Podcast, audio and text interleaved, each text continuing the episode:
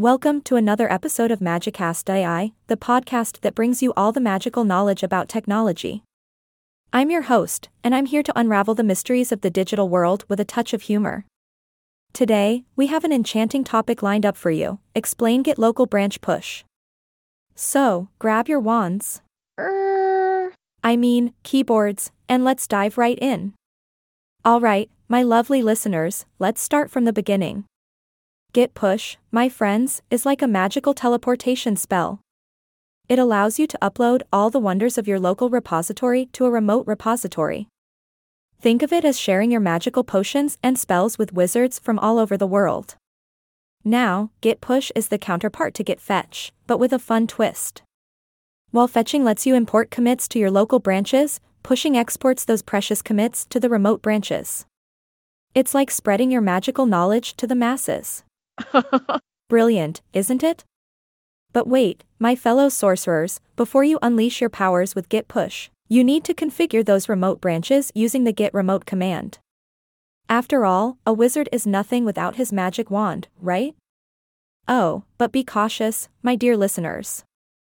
Pushing has the potential to overwrite changes, just like a mischievous spell gone wrong. So, it's crucial to tread carefully when using this command. We wouldn't want your magic to clash with someone else's, now would we? Remember, Git push follows some ground rules. It won't let you push if it results in a non fast forward merge in the destination repository.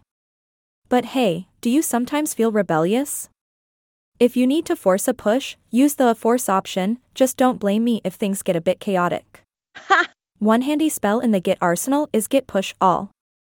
This baby will push all of your local branches to the specified remote. It's like throwing your entire spellbook at someone, boom, take that. Ah. Speaking of spells, let me enlighten you about tags. Now, tags are not automatically pushed when you push a branch or use the y'all option. It's like keeping your special spells hidden away, waiting for the perfect moment to release them upon the world. Sneaky, right? So, why do wizards use Git push, you might ask? Well, it's most commonly used to publish and upload local changes to a central repository.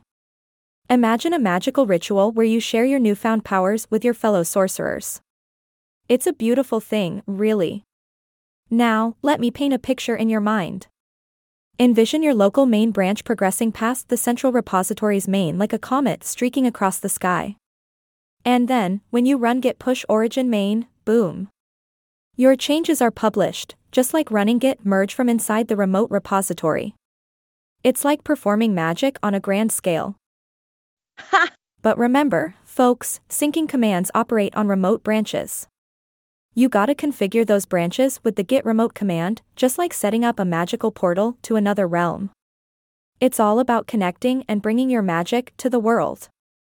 Ah. A modern trend among enlightened wizards is to have a remotely hosted, bare repository acting as a central origin repository. You know what's cool about this? Pushing won't mess with the remote branch structure, no chance of accidentally turning someone into a newt. But hey, if you ever find yourself in a pickle and realize the spells you just shared were not quite right, fear not. The git push command has your back. If you fix those spells with a git commit a amend or an interactive rebase, a force push with the a force option can save the day. Magic has a solution for everything. Here's a little secret spell, git commit amend. Use this to update the previous commit. It's like altering a magical potion, add a few new ingredients, change the potion's recipe, and voila. A brand new concoction. But beware, once you amend a commit, a regular push will fail. You'll need the force option to push that amended magic out into the world. Oh, and if you ever want to play the disappearing act with a remote branch, I've got a trick up my sleeve for you. Just use git branch d followed by the branch name, and then git push origin colon followed by the same branch name. Poof. The branch is gone, vanished into thin air, just like a great magic trick. Well, my magical friends, that's all the time we have for today's episode on Git Local Branch Push. I hope you've enjoyed this enchanted journey through the land of version control. Remember, with great magic, ahem, I mean, with great power, comes great responsibility. Use Git Push wisely and watch your spells work wonders. This is your host signing off. Until next time on Magicast AI, where technology becomes pure magic.